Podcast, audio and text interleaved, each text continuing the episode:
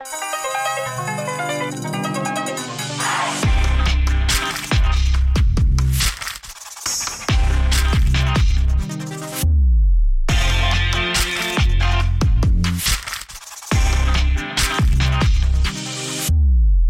Привет, меня зовут Даша Паясь, я работаю в студии «Осторожно, подкасты», и это наш новый подкаст «Голову не забыл» о том, как подготовиться к ЕГЭ, поступить в ВУЗ и не сойти с ума. Каждую неделю к нам в подкаст будут приходить школьники, которые прямо сейчас готовятся к выпуску и поступлению. Они будут задавать свои вопросы экспертам о том, как сохранить нервы при принятии важных жизненных решений и как найти свой путь. Несколько лет назад я сдала ЕГЭ на 100 баллов, а в прошлом году выпустилась из престижного вуза. И по себе знаю, каково это – не спать ночами, решая тесты и волноваться за свое будущее. Сегодня со мной в студии психолог, нарративный практик Аксинья Астафьева. Привет. Привет, привет. И наставник, тренер, эксперт в области профессионального самоопределения Иван Мытарев. Привет. Всем привет. Первый выпуск мы посвятим тому, как готовиться к нескольким предметам ЕГЭ одновременно и при этом сохранить психологическое здоровье. В гостях у нас сегодня школьница Амина. Привет. Всем привет. Амина, ты учишься в 10 классе, но уже готовишься к нескольким предметам ЕГЭ. Расскажи, какие предметы ты выбрала, почему именно они и куда ты планируешь поступать. Я выбрала такие предметы для подготовки, как профильная математика, обществознание, соответственно, русский язык и английский язык. Не определилась точно, на какой факультет хочу поступать, но точно знаю, что не смогу сдать историю на высокие баллы, потому что у меня плохая память. И выбрала именно эти предметы, чтобы было более-менее легче подготовиться на высокие баллы. Мне казалось всегда, что английский это вообще один из самых сложных предметов. Почему именно английский? Да, но почти во все престижные вузы сейчас без него не берут. А есть у тебя выборка примерно направлений, факультетов, чем бы ты вообще хотела заниматься? Скорее всего, что-то связанное с экономикой, потому что это мне ближе, нежели что-то остальное. Какие вопросы у тебя сегодня есть? Вот у нас эксперт по профориентации, психолог. А, наверное, первый мой вопрос — как правильно распределять время при подготовке к нескольким предметам, чтобы подготовиться на высокие баллы? Но мне кажется, вот первый шаг ты уже сделала, когда убрала один предмет из своего списка, который тебе нужно сдавать. Вот у меня, правда, было уточнение сейчас. Э, ты убрала историю, потому что ну, не чувствуешь уверенности, что сдашь ее. Тебе вот история нужна была для поступления на какой факультет? Я выбирала между экономикой, международными отношениями, но и уже в начале года убрала юриспруденцию, потому что не особо хотела туда. Но так как на международные отношения как раз нужна была история, я решила все-таки пойти на экономику. Ну, класс. Выбрала, что вот э, история не нужна, потому что тяжело сдать, и вот в этих предметах больше уверенности. Сократить до четырех э, предметов уже лучше, у тебя будет больше времени для того, чтобы подготовиться подготовиться. А дальше как подготовиться, чтобы вот успеть, да? Есть несколько, наверное, вещей, которые вот нужно соблюдать. Одна из самых таких очевидных, точнее, э, возможно, даже наоборот, неочевидных, это спать. Я каждый раз, э, когда подросткам, которые учатся в 10-11 классе и в 9 тоже, говорю, вам, чтобы вот готовиться к экзаменам, нужно больше спать. Вот, вам нужно минимум спать 8 часов э, в сутки вот, для вашего организма. Они такие смеются, говорят, ну, у нас нет времени, чтобы спать. вот. Но Именно во время сна происходит большое количество процессов, которые позволяют тебе отдохнуть, восстановиться и быть более эффективной для подготовки. На этом моменте я хочу как раз тебя, Вань, поддержать, потому что, на самом деле, одна из первых мыслей, которая у меня возникла на твой вопрос, была про то, что здорово начать планировать, но многие начинают планировать подготовку к экзаменам э, с того, что начинают планировать репетиторов, разные допы, когда будут делать домашки, но обычно все, что связано с отдыхом, остается где-то за кадром, и он происходит урывками, там, между парами, всегда ну, не всегда, но довольно часто оказывается так, что сон, ну, ладно, доделаю какой-нибудь пробник, и тогда посплю, ну, ладно, пять часов — это уже класс, это уже победа. Вот, и здесь я бы предложила, возможно, подойти с обратной стороны и отдельно планировать свой отдых и прямо конкретно выделить для него законное время, когда не будет ощущения, что, блин, я вместо того, чтобы ботать, сейчас занимаюсь какой-то ерундой, я отвлекаюсь от самого важного дела, чтобы это было прям легитимное время, когда ты обязана отдохнуть, которое ничем другим не занято, вот, и его каким-то образом оберегать, никогда не забивать в том, что ну я чего-то не успела, поэтому чуть-чуть в это время еще почитаю, что нет, наступил момент, а теперь я откладываю гаджеты, откладываю учебники и действительно отдыхаю. И здесь вторая мысль про то, что многие люди путают досуг и отдых, потому что это вещи вроде бы очень похожие, но при этом в них есть значительная разница, потому что когда ты целый день сидишь перед ноутбуком и, не знаю, листаешь какие-то конспекты, кажется, что посмотреть сериальчик э, или, не знаю, поболтать в видеочате со своими друзьями — это отдых, но, по сути, для организма это совсем не отдых. Это такая же нагрузка на нервную систему, как и чтение ну, какого-то научного текста или учебного. Поэтому важно, чтобы, возможно, была какая-то часть времени на такой ну, социальный отдых, может быть, на сериальчики, на чтение книжек, на чтобы был чисто отдых, когда нету никакой новой информации, когда не приходится обрабатывать этот бесконечный поток, и мозг может действительно разгрузиться. Тут может возникнуть вопрос, а что же делать в свободное время, если не сидеть в смартфоне или не смотреть те же самые пресловутые сериалы. И здесь отлично подойдет что-то, например, связанное с физической активностью, э, грубо говоря, пойти в парк, э, просто медленно пройтись, возможно, даже там без музыки, без подкастов, просто в тишине. Иногда полежать и поплевать в потолок, это тоже отличный отдых для человека, который прочитал кучу всего, прорешал бесконечное количество вариантов ЕГЭ. То есть, наверное, основная идея в том, чтобы там не было новых каких-то знаний, и желательно, чтобы действительно была физическая активность, потому что, как правило, учеба связана с сидением, лежанием и с чем-то довольно нединамичным. И еще э, занятие творчеством. Ну, любым каким-то. Кто-то рисует, кто-то что-то лепит из глины, из пластилина. Ну, в общем, что-то поделать руками, потворить. Вот именно не у компьютера, да, а вот в реальности. Тогда мы таким образом тоже отдыхаем. И вот это вот составляющий сон, физическая нагрузка и творчество, а, еще правильное питание, конечно же, это все помогает нам справляться со стрессом, которого очень много у любого подростка, который готовится к экзаменам, к ЕГЭ. Мы это все обычно откладываем, потому что экзамен, естественно, у нас приоритетный, и мы думаем, что если мы будем как можно больше времени уделять подготовке, то только так мы успеем. Но если э, прикинуть и уделять немного времени вот этим там э, четырем постулатам, то мы будем лучше восстанавливаться и будем намного эффективнее готовиться, чему нам нужно приготовиться. Вот. Ну а дальше просто следующие шаги, как готовиться, это уже непосредственно планирование рабочих часов. То есть мы сейчас поговорили там про планирование отдыха и восстановления, но нужно точно так же спланировать и то, к чему ты будешь готовиться. Закон Паркинсона есть. Это, по-моему, писатель. У него была какая-то фраза, первый его закон, что мы тратим на работу ровно столько времени, сколько мы на нее заложили. Поэтому если ты э, там заложишь на изучение там какого-нибудь параграфа или чего-нибудь там два часа, то ты вот, скорее всего, два часа будешь этим заниматься. Если чуть-чуть меньше там заложить времени, ну, стараться себя в таких э, более жестких рамках держать во время именно рабочих твоих часов, то вероятность того, что продуктивность вырастет, она есть. Вот. Но есть еще всякие там принцип помидора, например, там известный есть такой, э, знаешь про него, да? Знаю, знаю. Вот. Ну, для наших слушателей, вот погуглите, что такое принцип помидора, но если в двух словах, 20 минут работаем, 5 отдыхаем. И вот такими сетами мы работаем. И потом, спустя там по-моему, три или четыре вот таких сета, мы делаем большой перерыв там на 20-30 минут. Вот, можно почитать, эта техника очень доступна, популярна, и она, правда, позволяет держать себя вот в этих рабочих рамках. И можно там три часа плотно работать, вот, а, а потом, например, заняться чем-то там, досугом каким-то, да, пройтись прогуляться и снова вернуться в рабочий режим. Вот, и таким образом, чередуя работу и отдых, а, можно быть более эффективным и эм, успеть, правда, очень много, больше, чем мы успеваем, просто постоянно сидя перед учебником, потому что мы замедляемся очень сильно от этого, когда мы только работаем и не отдыхаем.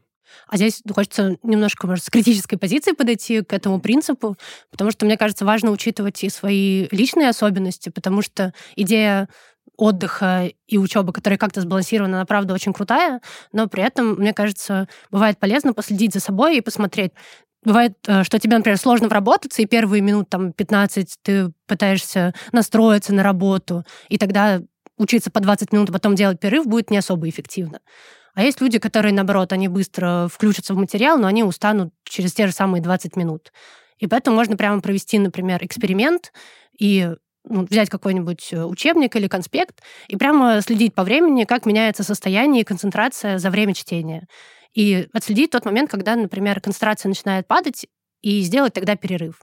Если так сделать ну, несколько раз таких маленьких э, экспериментиков, то можно найти свою какую-то оптимальную вот эту вот э, Э, какую-то структуру, свой ритм, который можно использовать дальше для подготовки. Да, я поддержу. Вообще принцип помидора часто советуют тем, кто ну, много отвлекается в процессе. Но я, правда, вот слышал такую еще критику, вот э, кому-то совершенно не подходит этот способ, потому что человеку проще два часа вот чем-то заниматься, и вообще не отвлекаться, и ему вполне нормально и интересно, вот, а вот это его только мешать будет. Ну, типа, 20 минут, потом перерыв, такой, зачем? Я там вот занят. Поэтому, возможно, ну, эти, эти сеты могут быть у кого-то намного больше, и ему не нужны вот эти вот 20-минутные э, участки. А, на самом деле, принцип помодора мне не особо подходит, потому что я как раз-таки очень долго включаюсь в работу, но очень мало отвлекаюсь от нее, если уже включена. Поэтому я стараюсь уделять какой-то конкретный промежуток времени, длительный, на работу, а потом уже отдыхать, например, полчаса или чуть дольше. Не скажу, что я готовлюсь днями и ночами, у меня есть какая-то социальная жизнь, но я понимаю, что в одиннадцатом классе как бы социальная жизнь немножко отойдет на второй план совсем, и мне придется усиленно готовиться к четырем предметам. И как мне правильно распределять время, чтобы а, сдать, скажем так, на максимальный балл каждый из этих предметов? У меня, на самом деле, есть идея по этому поводу. Я бы начала здесь с целеполагания для того, чтобы можно было понять не только, что я хочу, например, получить 90-100 баллов, а понять э, конкретно, например, какие навыки или какие темы мне нужно здесь освоить, чтобы построить именно стратегию и план подготовки. Например, можно начать с того, чтобы оценить актуальный уровень и, условно, там, понять, э, какие предметы сейчас в самом завале, какие более-менее уже и так на хорошем уровне. Исходя из этого, построить, может быть, приоритетную программу, к чему, в каком порядке готовиться. И здесь, мне кажется, еще важно ну, не только большую цель определить, что там у меня есть очень много тем, которые надо понять, и в итоге это большие баллы, а именно разбить э, план подготовки на небольшие этапы, то есть там на эту четверть у меня есть э, задача по каждому предмету, на этот месяц у меня есть э, тоже там определенное количество тем, какое-то количество, например, номеров из э, ЕГЭ, которые я осваиваю, и уже ну, как бы строить маленькие такие шажки для каждой из этих подцелей. Потому что часто я замечаю, что ребятам бывает как-то сложно сориентироваться, когда есть огромная задача, много разных предметов, и вообще непонятно, с чего начать. Вроде бы там учить все это одновременно, учить последовательно, учить на там часть А, часть Б, писать, не знаю, сочинения. Как правило, вот эта вот декомпозиция, расчленение большой задачи на маленькие помогает сосредоточиться и не теряться. Есть э, известная метафора в планировании, э, называется «разделить слона на бифштексы». То есть мы представляем любое большое дело, например, подготовку к какому-то предмету, на большого такого слона. Его же всего не скушаешь сразу, он не влезет просто в нас. Но если этого слона э, разделить по кусочкам, то его так вот в течение года можно скушать. Точно так же можно и к обществознанию, и к английскому там постепенно подготовиться. Вот, кстати, классный комментарий про оценить вот уровень подготовки, потому что многие специалисты по подготовке к ЕГЭ начинают именно со слабых мест каких-то, и таким образом можно очень сильно э, вытянуть э, как раз результат экзамена. То есть те, кто знают а, математику на двойку, они быстрее выходят на уровень там тройки, чем четверочник на уровне пятерки.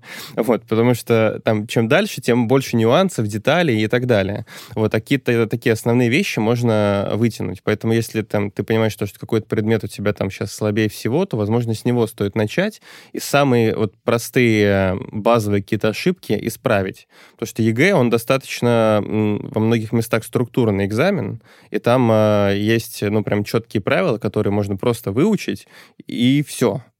Вот. А вот всякие уже нюансы, типа, где надо сочинение написать, так просто не получится подготовиться. Но да. даже там есть структура. ЕГЭ такой экзамен, он весь очень объективный. И вот каждую вот эту деталь вытащить и вот конкретно к ней готовиться.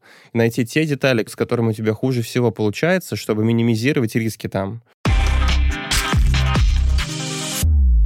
Как после школы находить в себе силы готовиться именно к ЕГЭ, потому что часто в школе мы просто проходим какие-то темы, а к экзамену именно к структуре и именно к заданиям не сильно готовимся, потому что, например, в группе по математике у нас большинство сдают базу, или там у меня много часов истории, хотя я ее не сдаю, но другого профиля в классе просто нет.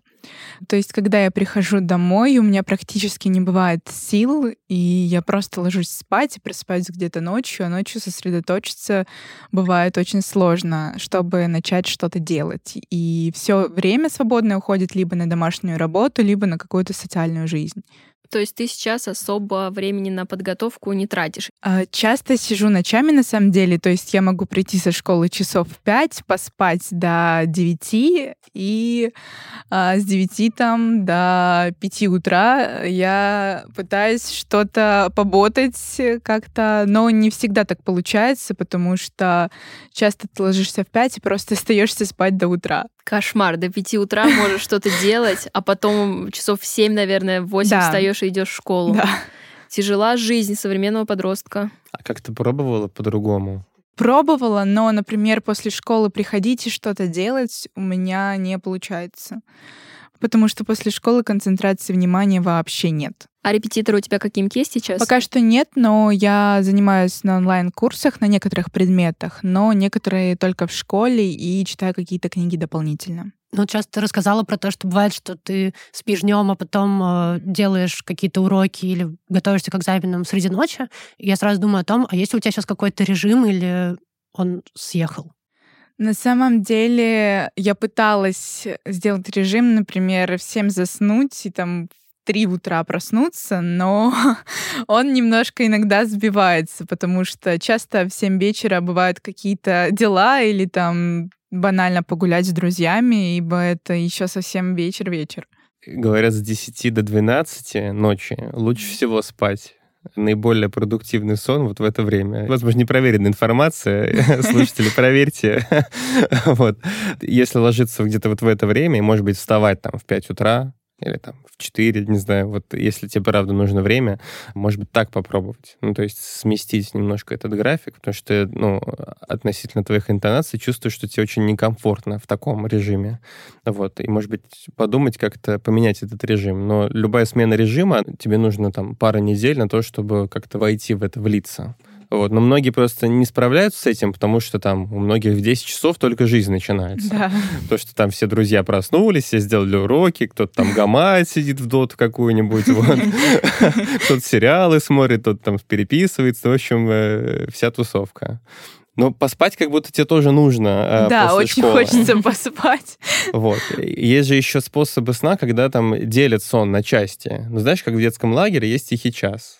Да. Может быть, тебе его устроить просто не до 9 вечера там или 10, как-то вот ты спишь, а вот чуть раньше проснуться.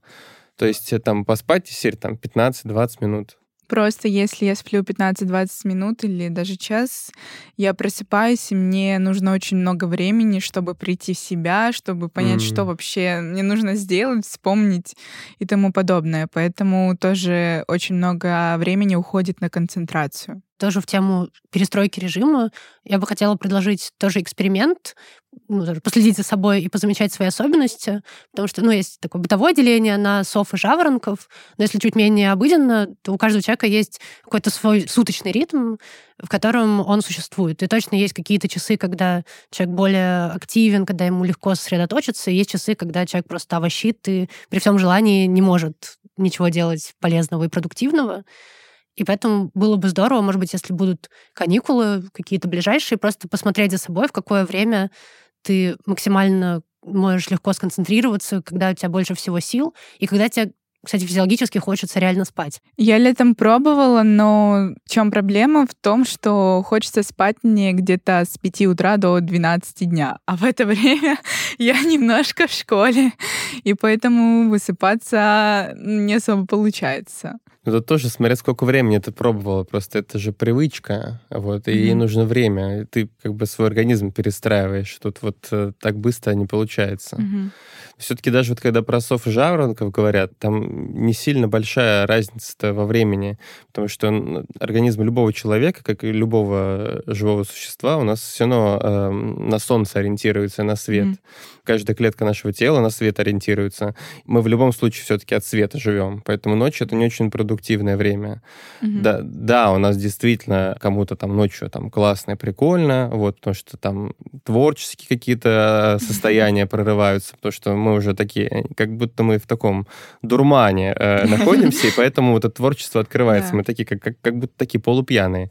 А утром обычно люди-то в сознании. Просто всего того, что режим сбит, и мы привыкли уже, мы сместили вот этот вот свой режим, нам поэтому тяжело, тяжело утром. Но вот если чуть-чуть с этим пожить и перестроить себя, то обычно становится чуть получше. У меня возникает вопрос отсюда, как при подготовке к ЕГЭ, потому что, мне кажется, большинство школьников очень переживают за счет этого экзамена, как правильно снизить тревогу и стресс перед экзаменом. И, в принципе, на протяжении всей подготовки и именно перед э, уже самими экзаменами, ближе к весне 11 класса и к лету. Если говорить про долгосрочную перспективу, чтобы готовиться к экзаменам спокойно и не переживать каждый раз, когда открываешь э, учебники, мне кажется важным снизить неопределенность, во-первых, потому что ну, многие люди не сталкивались вообще в своей жизни с какими-то серьезными экзаменами, особенно те, кто пропустил ОГЭ из-за карантина. Вот. И здесь может быть э, полезно, например, пройти какой-то пробный тестовый экзамен, чтобы понимать процедуру, чтобы это не было какой-то совершенно такой темной частью будущего, когда происходят совершенно непредсказуемые вещи, чтобы, ну, действительно, там по шагам посмотреть, что вот я прихожу, там какие-то эти конвертики, вот там люди ходят у меня за спиной, чтобы эта ситуация стала уже ну, какой-то чуть более обыденной, что ли, и вторая линия, про которую я бы думала, это вообще просуждать о том, что значит для тебя ЕГЭ. Потому что, ну, мне кажется, часто сейчас в школах нагнетается такая истерия про то, что ЕГЭ — это твой там, единственный шанс жизни, что это что-то настолько значимое, что определяет просто там, все твои последние там, пару лет в школе, что если ты не сдашь ЕГЭ, там будешь пресловутым дворником, или какие-то идеи про то, что ЕГЭ оценивает там твои истинные знания, то, насколько ты умный, то, насколько ты старательный, хороший человек. Ну, а по факту все эти вещи можно вполне подвергнуть, ну, вообще критике и задаться вопросом, действительно ли это так. Потому что, ну, по факту экзамен — это, ну, некоторый рандом, это какая-то формальная процедура, которая ничего не говорит про тебя как про человека. И даже если ты, например, не очень хорошо сдал, это может не значить то, что ты тупой или там плохо готовился, может быть, ну, не знаю, ты слишком перенервничал или знаю, попались какие-то вещи, которые были неадекватно сформулированы. Вот. Ну, то есть как-то, мне кажется, может быть полезно именно снизить значимость этого события и посмотреть на него чуть-чуть более презрительно. А зачем вообще ЕГЭ сдают, как ты думаешь? Поступить в престижный вуз, чтобы обрести профессию мечты. Вот классно, кстати, ты вот цепочку прям назвала. Чтобы поступить, чтобы получить профессию. А вот как-то войти в профессию, как можно? А, этот вопрос меня немножко вводит в ступор, потому что сейчас больше концентрация именно на экзамены на поступление, а что дальше? Это через 6 лет. Нет, не через 6, через семь с половиной лет, и как-то не думается ну, об этом. вот смотри, предположим, что ты хочешь, э, не знаю, приехать эм, в Грецию или э, какую-нибудь любую другую страну назови, какая тебе нравится. Франция. Франция. Ты хочешь во Францию. Вот. И ты знаешь, что во Францию ходит из Москвы прямой поезд. Я не знаю, ходит или нет. вот. а, у тебя цель, да, попасть на этот поезд любой ценой. Вот, и ты такая вот изо всех сил пытаешься попасть на этот поезд и опаздываешь на него. Это мешает тебе э, попасть во Францию? Думаю, нет. Ну, то есть есть еще другие способы. Да. Вот. А цель у тебя все-таки попасть во Францию, угу. а не сесть на этот поезд. Вот. И с профессией то же самое. Вот и с ЕГЭ, и с вузом, с любым. Это вот, наверное, тот вопрос, который в самом начале тебе еще хотел спросить. Уже не помню конкретно, как он звучал, но вот вуз и экзамен — это только вот средства Это инструмент для того, чтобы стать специалистом. Это все нужно для того, чтобы вот быть хорошим специалистом. Нужно высшее образование, нужно сдать экзамены. Да, действительно, если ты сдашь экзамены хорошо, у тебя больше шансов поступить в хороший университет. Но если ты сдашь хуже, чем ты ожидаешь, это не значит, что ты не поступишь в университет. Может быть, э, ты поступишь в университет чуть хуже, чем этот. Может быть, ты подождешь год и поступишь, э, ну, еще раз дашь экзамены. И поступишь в университет, э, который хочешь. И ну, в общем, есть много разных других способов, как стать специалистом. Просто помни о том, зачем ты вообще все это делаешь. Если ты это делаешь ради того, чтобы стать экономистом, держи это в голове. Если это не получится, ты же можешь как-то переделать. Да, поняла. Ребенок маленький, он же не с первого раза начинает ходить. Вот он сначала попадал немного, вставал, потом хоп, научился. Вот тут тоже не у всех надо получается сдать идеально. Вот, ну так бывает. Но это не значит, что ты не сдашь. Потому что, скорее всего, ты будешь готовиться и сдашь, как тебе надо будет. А еще возвращаясь к вопросу о концентрации, я уже говорила, что мне очень сложно концентрироваться и сосредотачивать свое внимание, особенно в начале, когда я только сажусь за подготовку. Как правильно концентрироваться на подготовке, например, на чтении какого-то учебника или просмотре вебинара? Здесь мне тоже кажется, может быть очень полезным определить для себя локальную цель, зачем ты прямо сейчас читаешь эту книжку или смотришь этот вебинар, потому что часто внимание фокусируется на том, к чему задан, можно сказать, некоторый вопрос.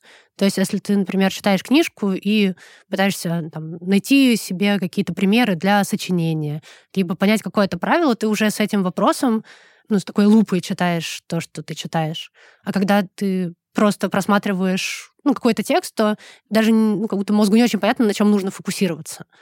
И второй, ну, как лайфхак, который можно использовать, это писать записи, потому что, ну, часто привлечение именно какого-то моторного компонента помогает сфокусироваться, потому что, ну, ты целиком как будто бы погружаешься в то, что ты делаешь. И здесь еще есть второй прекрасный момент, то, что по факту, если ты сделаешь хорошие конспекты, то ты уже подготовишь себе шпаргалки и материалы для повторения, которые сэкономят время накануне экзамена, чтобы не перечитывать заново весь массив информации гигантский, а чтобы просто кратенько пролистнуть одну тетрадку и все вспомнить.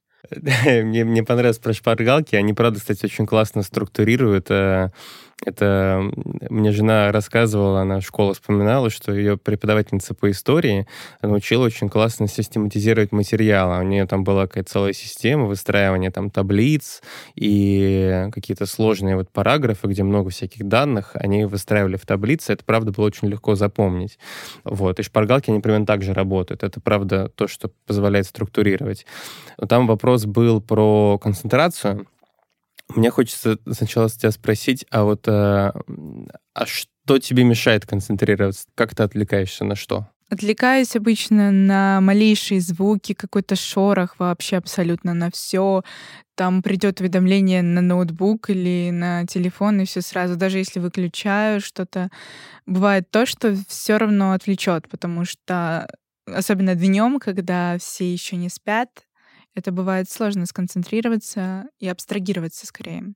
Угу. С одной стороны, классно работать вот тогда, когда да. все спят.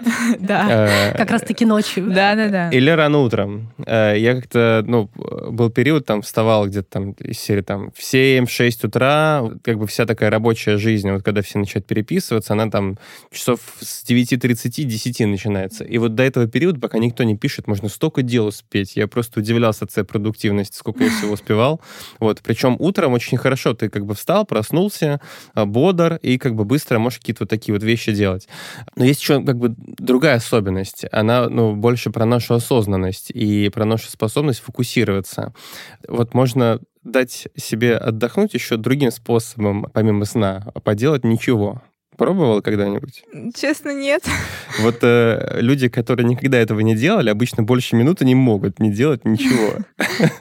А я обычно предлагаю минут 15 посидеть, поделать ничего. Вот именно вот без телефона, без чтения книг, без рассматривания какой-то красивой картины. Просто сидишь и ничего не делаешь. Вот. А следующий этап можешь попробовать поконцентрироваться на самой себе.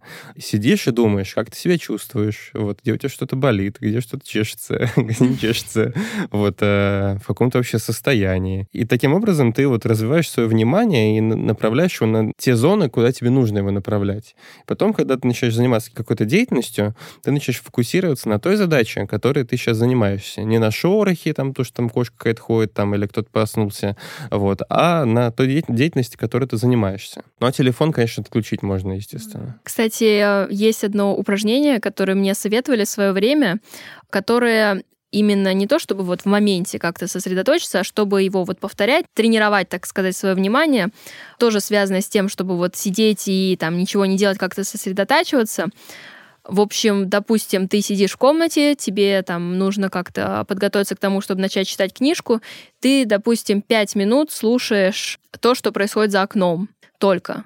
То есть вообще не обращаешь внимания там на свои какие-то мысли, на то, что происходит в комнате. Все, пять минут ты пытаешься сосредоточиться именно вот на шуме с улицы, машины, люди. Потом пять минут ты слушаешь только то, что происходит в комнате, даже если там ничего не происходит, может быть, там часы тикают просто пытаешься сосредоточиться, и потом пять минут на том, что вот именно в тебе какие-то мысли, и тоже может быть что-то связано там, что болит, что чешется, что-то такое. Вот, потом ты в следующие разы стараешься увеличивать это время. Я не знаю точно, как это все называется, но мне помогало в свое время как-то подготовить себя. И когда я была на самом экзамене уже, ну это уже отдельный как бы разговор, как сосредоточиться, да, на самом экзамене, но мне тогда это очень помогло, потому что я остановила себя так, так, надо послушать, что происходит на улице. Я пять минут послушала, и потом как-то вспомнила, вернула себя вот в это сконцентрированное состояние, потому что мое тело уже запомнило, что вот э, оно умеет концентрироваться на чем-то конкретном. Может быть, тебе поможет такой вот прием. Спасибо, я обязательно попробую его. А вот ты сейчас сказала, что тело помнит, и я подумала еще о магической силе ритуалов, ну, не эзотерических, скорее о том, что э, часто настроиться на работу помогает именно какая-то связка с рабочей атмосферой. Вот, поэтому иногда бывает классно например, э, выбрать себе конкретно рабочее место, в котором ты обычно что-то делаешь, и, возможно, добавить к этому еще какие-то привязки. Например, ты обычно там наливаешь себе какой-нибудь чай, не знаю, там достаешь ноутбук и садишься работать. Или перед тем, как э, начать э, учиться, ты там, делаешь что-нибудь, там, пять приседаний, потом берешь чай и садишься. Чтобы у тебя была именно какая-то такая ассоциативная связь, то, что когда происходят вот эти события, или я оказываюсь в этих обстоятельствах, то я фокусируюсь и переключаюсь на рабочий лад. Ну и здорово сделать что-нибудь такое, что можно, ну, хотя бы частично перенести в ситуацию реального экзамена. Ну, возможно, какие-то там, ну, особые движения или, может, какой-нибудь маленький какой аксессуар, который можно там рядом с собой положить, который, там, типа, посмотрел на него, все, работа началась. Поняла, спасибо. Можно еще сделать э, вдох-выдох. Вот ты смеешься, а это, правда, очень рабочий инструмент. Но мы просто такие существа, у нас очень много каких-то реактивных и привычных действий. Там реактивные — это когда там в тебя летит кирпич, ты уворачиваешься, ты слышишь шорох, ты поворачиваешься, смотришь, что там. Там привычно — это там, ты, как правило, скорее всего, ходишь в школу одним и тем же путем, правильно? Да. Вот, одной и той же дорогой. Вот, ты можешь закрытыми глазами наверняка ее пройти. Да. А вот попробуй другой способ выбрать. Возможно, он будет чуть-чуть дольше, но вот попробуй вот где-то в другом месте повернуть. Вот у меня такое было просто в детстве, когда я в школе учился. У меня друг э, жил прямо возле школы, И часть пути э, как бы к нему в гости я проделывал, ну, ровно такой же, как и в школу. И однажды я шел к нему, это был выходной день, а пришел в школу. Вот, и только у порога в школу я такой, ой, куда я? Вот, просто что привык я идти по этой тропинке. Такое бывает, когда там идешь где-то в знакомом месте и пошел немножко не в ту сторону, в которую собирался, потому что привык там по этой дороге ходить. Вот попробуй что-то вот вообще по-другому сделать. А, не так, как ты делаешь обычно. Там, почистить зубы другой рукой, там, не правой, а левой, или наоборот. Э, свои какие-то утренние ритуалы сделать в другом порядке, не так, как обычно. А, там, не знаю, сначала позавтракать, потом принять душ, например. Ну, что-то в таком духе. Какие-то мелкие вещи, которые ты часто делаешь одинаково, сделать по-другому. Там, переставить иконки на телефоне еще можно. Можно много чего придумать. Вот что-то такое вот ты вот делаешь обычно всегда вот так, а вот сделать по-другому. И таким образом у тебя мозг начнет больше включать осознанное мышление, когда ты осознаешь, что происходит вот прямо здесь и сейчас. И эм, вещи вот эти вот привычные и реактивные, они будут немножко уходить на вот этот второй план ты будешь больше включаться в происходящее. Классный совет.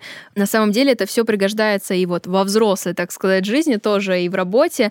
И вот говоря о каких-то, перед этим то, что мы обсуждали, какие-то ритуалы, такие вещи, которые мы сейчас делаем, я это все использую и сейчас. То есть я действительно пользовалась этими лайфхаками, сама того не осознавая. Когда я готовилась к экзаменам, например, у меня это действительно были отжимания и подтягивания. То есть у меня в комнате моей висел там турник, там шведская стенка, и я вот обязательно перед тем, как сесть э, за стол, я там 10 раз отжималась, пару раз подтягивалась, как бы все, можно. Вот сейчас мой ритуал — это пресловутая чашечка кофе. То есть я обязательно по пути на работу захожу в кофейню, обязательно беру красивый бумажный стаканчик, прихожу на работу, открываю ноутбук и делаю глоток, все, можно работать. То есть это все, мне кажется, наша жизнь, не только жизнь а, школьников, готовящихся к ЕГЭ. Спортивный ритуал прекрасно.